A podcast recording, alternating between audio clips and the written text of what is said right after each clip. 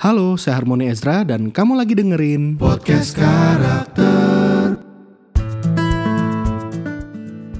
Kayaknya jadi pengajar tuh ada cara lain untuk monetize ini skill. Kenapa gitu lo bangun selama 2 tahun, 22 ribu followers dan muridnya ada ribuan, tapi kenapa lu kasih itu secara cuma-cuma? Jadi sebetulnya dulu sempat ada masa-masa William merasa mediocre gitu ya. Kayaknya gue nggak bisa apa-apa. Ya yang gue bisa lakukan tuh rata-rata aja. Gue nggak spesial. Sampai sekarang pun kadang-kadang kalau misalkan lagi nggak oke bisa ngerasa gitu. Sebenarnya bukan mediocre malah ngerasanya tuh malah minus gitu loh.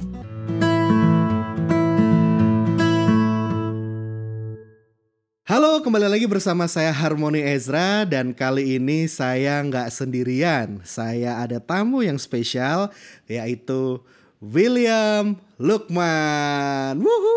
Oke, waduh ada, dikasih kesempatan ada buat sound effect nih. nanti yang rame Ada sound effect harusnya ya. ada lagu-lagunya. iya. Woi, apa kabar Wi? Baik, baik, baik, baik. Gimana, gimana On? Wait, ya thank you banget buat waktunya untuk bisa berada di podcast gue hari ini. Wih mantap Dan uh, terus terang gue banyak belajar nih sama William, mm -hmm. terutama soal digital marketing gitu. Mm. Karena gue betul-betul ngeblank kehidupan gue purely menolongin orang di dunia psikologi. Jadi kalau ngomongin soal marketing, personal branding itu apaan okay. gitu ya, engagement itu apaan, conversion apaan. Gue bikin Instagram juga buat happy happy doang. Karena gitu udah kan. gak happy lagi Instagram udah nggak bisa udah udah nggak bisa jadi nggak happy lagi gitu udah mesti profesional sekarang itu akhirnya dari ratusan foto yang nggak jelas gue delete semua tuh ya lumayan sih itu lumayan gak jelas sih kemarin itu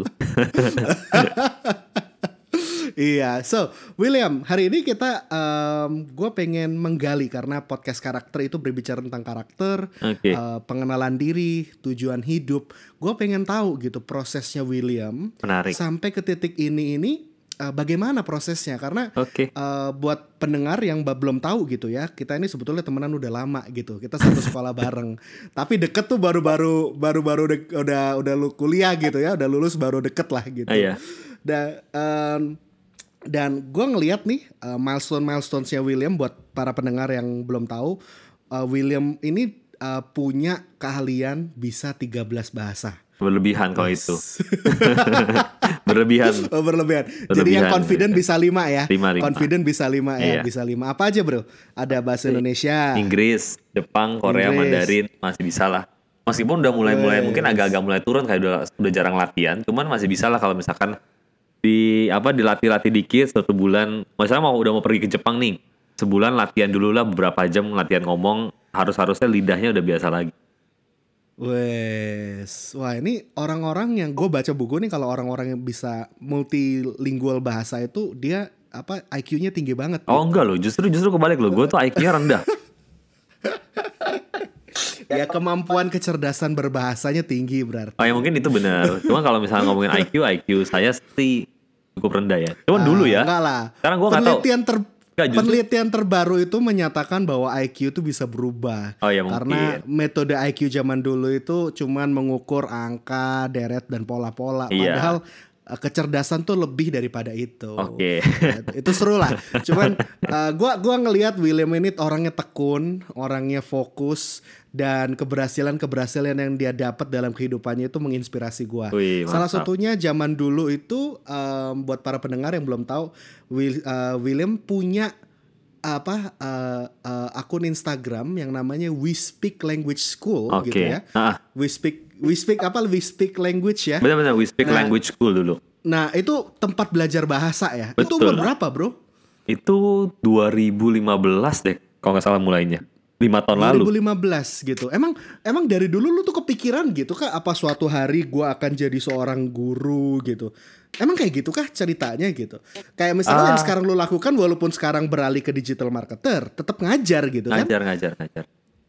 Memang gitu loh. apa ya? Mungkin dari dulunya memang pengen jadi pengajar kali. Cuma kan memang kalau di Indonesia sendiri kita dikuliahin segala macam cerita ke orang tua apa yang jadi pengajar kayaknya ih bodoh amat sih gajinya kecil begitu pengen jadi guru gitu ya Bener. Ya. Jadi uh, dulu sih mimpi-mimpi yang kayak gitu-gitu tuh udah di ya udah pendem aja lah. Tapi apparently muncul lagi ketika 2013 itu punya kesempatan buat sekolah ke Korea gitu ya.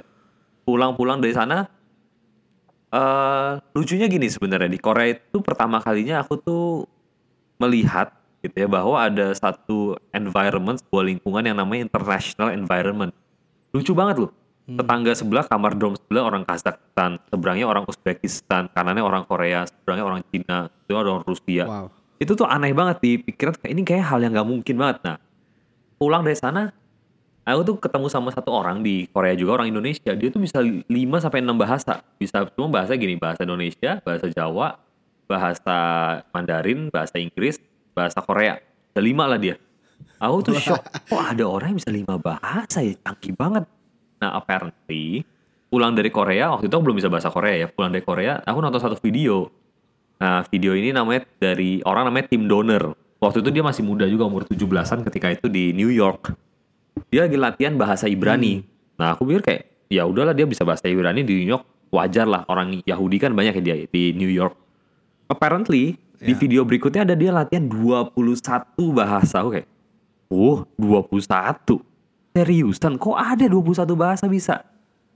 Apparently ada satu komunitas yang mereka sebut sebagai komunitas orang-orang polyglot. Nah, itu yang bikin aku pertama kali tertarik masuk ke dunia bahasa Eh, gelutin gelutin gelutin selama berapa lama eh gak taunya 2015 aku udah akumulasi udah bisa bahasa Jepang Korea dan Mandarin. Makanya ketika itu aku putusin kayak ah, why not? Jadi pengajar aja. Ngajar di Indonesia terus kan kita anak bisnis gitu ya. Kita ngitung-ngitung. Ya. kalau misalkan di di sekitar rumah radius satu kilometer satu rumah eh dari rumah radius satu kilometer diambil eh, putarannya ada sekitar segini banyak sekolah. Kalau satu sekolahnya isi ada berapa murid, masa ambil 0,00 berapa persennya, masa nggak dapat sih muridnya kita cuma perlu 10-20 orang doang kok. Nah itu yang pertama kali mulai untuk kayak kayaknya jadi pengajar tuh ada cara lain untuk monetize ini skill. Bukan sekedar jadi guru yang gajinya dia bilang orang rendah, tapi ada cara lain untuk kita monetize kita punya knowledge. Gitu itu yang menurut aku sih. Wow, keren-keren. Jadi eh, dulu make sense sih. Kayak dulu gua ngeles aja itu bisa sampai satu juta setengah loh. Makanya buat itu. buat ke guru les gitu. Hmm. Nah ini keren banget dan waktu itu eh, dengan teknologi William punya berapa murid pada saat itu? Eh dalam waktu 2015 itu kan kita masih di kerja di Shanghai juga. Jadi aku udah ada idenya dimulai dari 2015 dan mulai-mulai kecil. Jadi 2015 aku masih di Shanghai cari murid di Indonesia dapat sekitar 5 sampai 10 orang lah waktu itu dari online pool. Ah, Pulang ke Indonesia kita malahan jadi balik offline jadi cacat gitu kan. Jadi sedikit offline kaget. Dan 2016 akhir ke 2017 awal tuh aku baru mulai full 100% online lagi. Dalam waktu satu, satu tahun, satu tahun setengah itu terakhir aku punya murid, eh dua tahun lah. Mungkin paling lama dua tahun ya, aku lupa juga. Dalam dua tahun, 2019 awal gitu ya. Akumulasi terakhir total murid itu seribu lebih lah. wow, gile Iya, seribu seribu, orang. lebih. Kalau bayangan gua jadi guru les gitu ya, gue cuma punya waktu tujuh hari dalam waktu seminggu gitu. Ah, Kalau ah. gua ngelesin satu hari dua orang anak aja itu udah pasti capek banget gitu kan? Capek. Biasa- Orang gua ngajar, gua itu dulu karena perlu cari uang banget ya ketika itu ya. Satu hari itu pernah ngajar dari jam setengah delapan pagi di kantor, pulang sampai rumah jam 9 malam. Gila. Itu udah lemesnya nggak main-main tuh ngajar. Wah, terus gimana caranya lu set positioning gitu? Wah, gua nggak bisa nih kayak gini terus nih. Gua mesti masuk online dan bisa kasih impact lebih gede. Itu kan Betul. scalable banget gitu. Iya. Kalau lu seminggu ngajar mentok-mentok ya 10 orang anak paling. Iya, 10 tuh udah maksimum banget, udah ekstrim banget 10 sebenarnya. Iya kan? Capek banget itu 10 orang Capek. itu. Capek-capek. Nah, jadi caranya adalah simple sebenarnya. Caranya tuh begini, kita perlu ngelihatnya adalah eh, teknologi yang tersedia ketika itu sih 2016 itu teknologi sama hari ini tuh nggak secanggih hari ini lah. Dalam waktu 4 tahun, 5 tahun ini aja teknologi tuh growth-nya tuh udah udah banyak banget hal yang udah bisa di-develop lagi. Banyak banget orang-orang yang udah eh, ngakalin kita punya cara untuk ngajar. Jadi logika pertamanya lagi nih. Ini di design thinking ya. Namanya design thinking nama studinya design thinking adalah kita mulai dengan empathy sebenarnya. Hmm. Empathy itu mulainya gini. Nggak semua orang punya apa namanya kesempatan untuk les bahasa Korea contohnya gitu ya. Gimana caranya orang-orang yang nggak punya kesempatan les bahasa Korea sekarang bisa les bahasa Korea? Aku mulai gitu selalu. Aku pengen bisa ngajar nih. Sekarang aku terbatas dengan eh, space, waktu dan juga ya badan gitu ya badan nggak bisa bisa nggak bisa dijadiin amuba gitu jadi pecah belah nggak mungkin bisa akhirnya ada batasan yang kayak tadi Oni bilang ya udah maksimal 10 orang 15 orang tuh udah ekstrim ya Nah caranya adalah bayangin seandainya gini, aku tuh kalau bikin bisnis atau apa pun aku selalu ngomong gini, seandainya gitu ya. Jadi 2015, 2016 aku mikir gini, seandainya aja, seandainya aku bisa duplikasi diri aku ke berbagai macam bentuk aku. Hmm. Aku mikir gimana caranya aku bisa duplikasi diri aku sendiri. Caranya simpel. Ternyata bodoh lagi caranya. Dulu tuh nggak dulu tuh kepikiran ini bodoh banget. Udahlah bikin rekaman. Jadi aku direkam, aku tinggal di share ke seluruh dunia rekaman, bikin jadi pakai format yang di internet juga udah ada. MP3, MP4, PDF, JPG, PNG, dan segala macam format-format uh, dokumen yang bisa dipakai. Nah, dulu itu ya, sebenarnya mungkin ini kalau misalnya teman-teman yang dengerin yang lagi pengen coba-coba cari bisnis atau misalkan yang baru lulus kuliah pengen develop dirinya sendiri adalah gini, aku itu bukan orang yang punya skill at all kalau Oni punya skill untuk dengerin orang dan aku tuh uh, terlahir sampai lulus kuliah itu orang yang nggak punya personal branding apa pun karena nggak bisa dikenal dengan satu skill tertentu. Ada orang-orang yang dikenal ya, oh ini nih si A nih jago main basket, oh ini jago main musik nih. Aku tuh nggak ada. Semua di level ya oke okay lah. Jadi apa yang aku lakukan adalah seperti kebanyakan orang di masa-masa hari ini adalah Google dan YouTube. How to make hmm. a good website. Itu videonya 4-5 jam aku nontonnya seharian. Berhari-hari lah bikin website dari nol. Karena bikin website paling 4 jam juga udah jadi bikin klien punya. Cuman dulu oh. bikin ya ampun susah banget ya. Akhirnya jadi websitenya. Dan nggak bisa dipakai. Akhirnya apa yang aku lakukan? Bayar lagi bikin website baru lagi pakai domain yang baru lagi hosting yang baru lagi dan segala macam wow. ntar bikin programnya lah bikin kurikulum caranya gimana lah segala macam. Tuh aku pelajarin semua dari Google. Gitu. Nggak ada gurunya nggak ada mentor. Ya Google aja mentornya. Gitu Oh, I see. Jadi sebetulnya dulu sempat ada masa-masa William merasa mediocre gitu ya. Kayaknya gue nggak bisa apa-apa. Ya, yang gue bisa lakukan tuh rata-rata aja. Gue nggak spesial gitu. Ada masa-masa lu ngerasain kayak gitu ya sebetulnya. Sampai sekarang pun kadang-kadang kalau misalkan lagi nggak oke bisa ngerasa gitu. Sebenarnya bukan mediocre malah rasanya tuh malah minus gitu loh. Inferior Masih? lah. Ya, inferior banget gue. Gile. Nah ini menarik nih teman-teman, uh, para pendengar ini juga mesti belajar dari dari uh, perasaannya William gitu. Sebetulnya kalau gue dari orang luar gitu melihat William, milestone-nya dalam kehidupan tuh uh, kelihatan banget hasilnya dia, perjuangannya dia. We Speak Language School followersnya sampai 22 ribu, punya 1000 murid, dan digital marketing dalam masa pandemi langsung naik berapa? 3000 followers. Uh. Itu tuh itu milestone milestones yang nggak make sense, eh bukan nggak make sense ya, kayak itu kelihatan bahwa uh, you are competent at to do something and create something gitu loh.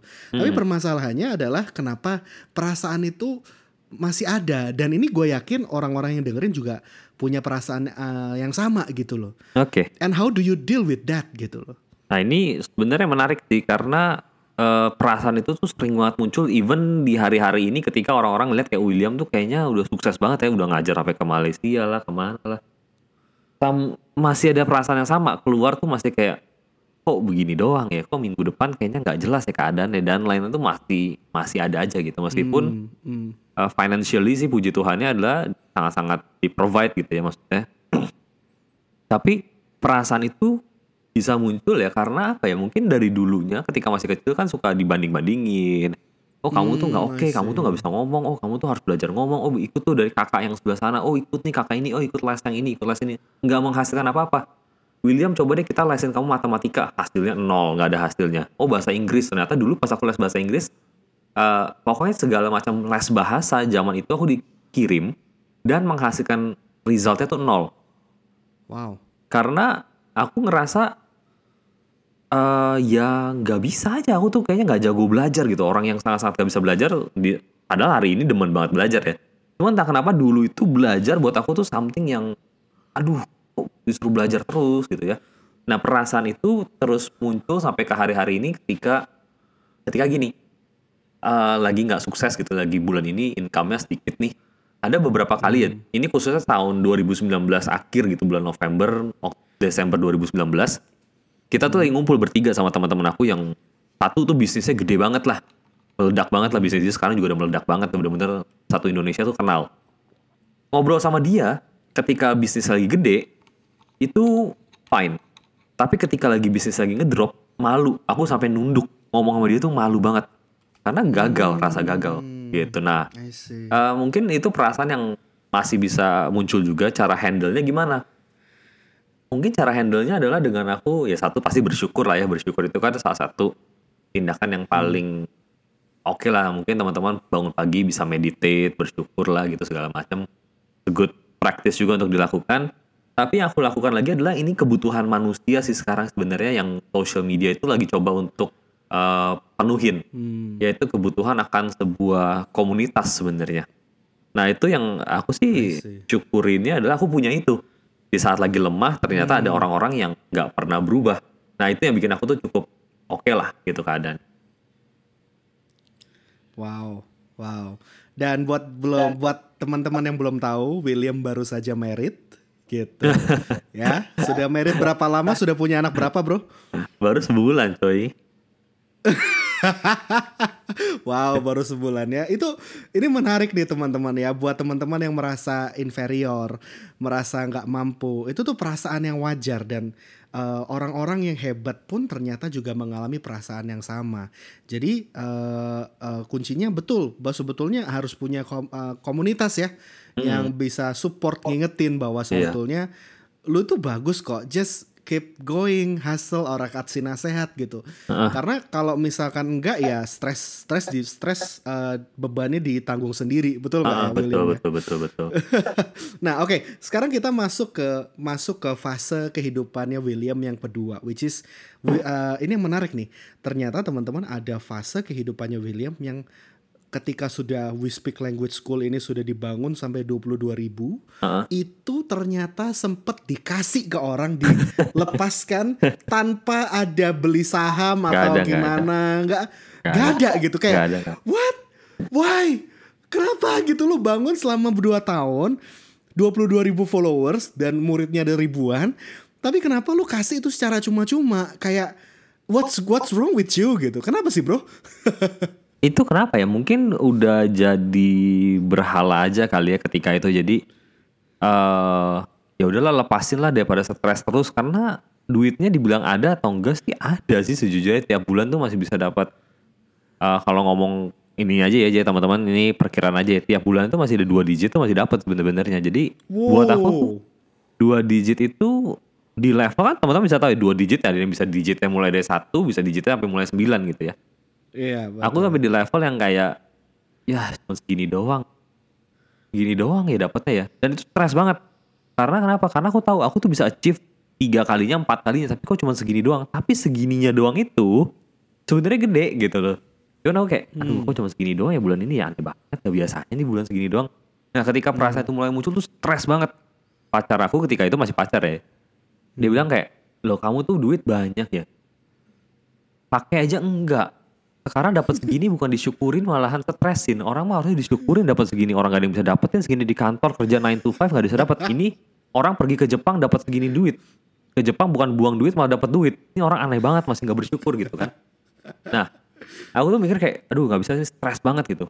Apparently teman-teman kalau misalkan mau belajar tentang mengerti ucapan syukur itu menurut aku caranya gini. Bener-bener kalau misalkan nggak bersyukur dengan pekerjaan kita hari ini lepasin aja pekerjaannya nanti once kita kehilangan kita akan lihat kayak ternyata oh dulu tuh ternyata hidup kita tuh oke loh. Aku tuh baru belajar bahwa ketika aku lepasin Wispik itu aku tuh lihat eh, ternyata hidup bersama dengan Wispik memang waktu itu stres sih.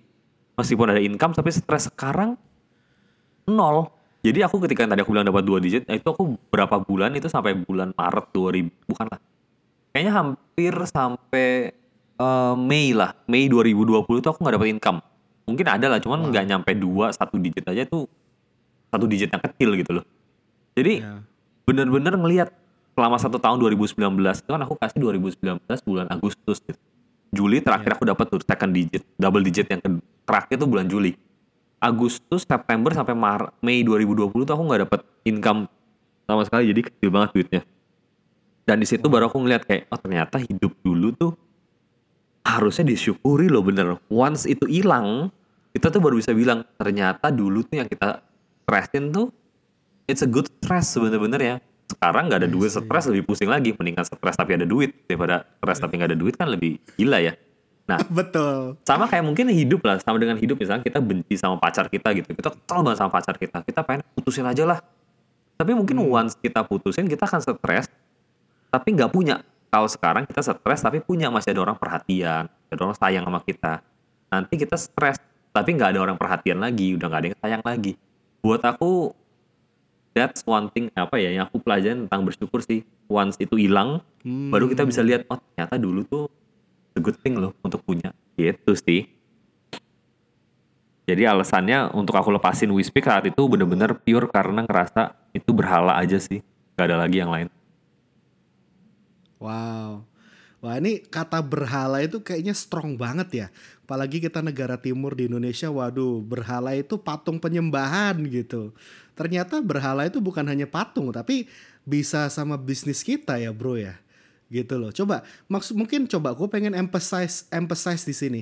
Maksudnya berhala itu artinya berarti lu betul-betul memujakan, punya ekspektasi yang besar, fokus pikiran dan hati lu betul-betul tergantung dari eh, apa yang lo lakukan di di Wispik gitu ya. Sampai merenggut kebahagiaan lu merenggut fokusmu gitu ya. Jadi berhala itu adalah sesuatu yang membuat kamu kehilangan apa kehilangan arah kehilangan kebahagiaan. Uh banyak banyak. Eh, karena fokus kamu betul-betul ke satu hal itu. Hmm. betul benar ya? benar benar benar. Wow, jadi sampai akhirnya memutuskan wah ini nggak ini nggak beres nih. Gua gua sampai stres, gua sampai depresi, eh, sampai kayaknya nggak happy gara-gara ini akhirnya lu betul-betul belajar untuk rilis. Gila itu tuh penyerahan yang luar biasa banget. iya itu stres sih Stres banget ya. Berkembang nggak Wispeak setelah di dikasih ke orang waktu itu dalam progresnya?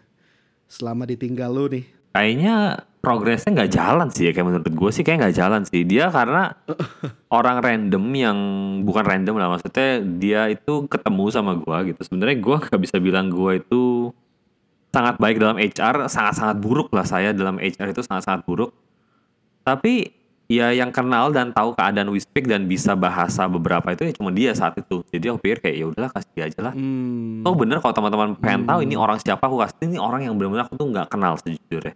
Yowes aku kasih aja. Wow. Gitu. Wah gila. Wah gila. Ya, itu buruk ya teman-teman. Kalau misalkan kalau misalnya teman-teman bisnis ya itu jangan pernah dilakukan. Itu hal yang sangat-sangat bodoh dan buruk dilakukan. Kita harus lakuinnya dengan lebih bijak aja. Itu aku ketika ketika itu aku lakuin dengan keadaan impuls aja gitu. Jadi kayak wah semangat pengen lepasin. Udahlah bodoh lah nggak usah mikir-mikir lagi lepasin aja ke siapa aja. Jadi Ah, jadi nggak ada business decision. Itu cuma bener emosi doang yang keluar which is not good juga sih Wah. ya, nggak bijak lah. I see. But but you really young loh. Coba William mungkin banyak yang belum tahu. William pada saat itu umur berapa bikinnya, Bro? Wispik itu ya pertama kali bikin ya umur 23 berarti dua- 2005 2015 itu ya 23 bener 23 Gila, gila, gila. Banyak orang yang masih 23 mikirannya tuh pacaran, gonta-ganti, putus nyambung, putus nyambung. Lo udah bikin bisnis yang udah dua digit, ribuan orang yang ikut, bikin impact. Gila.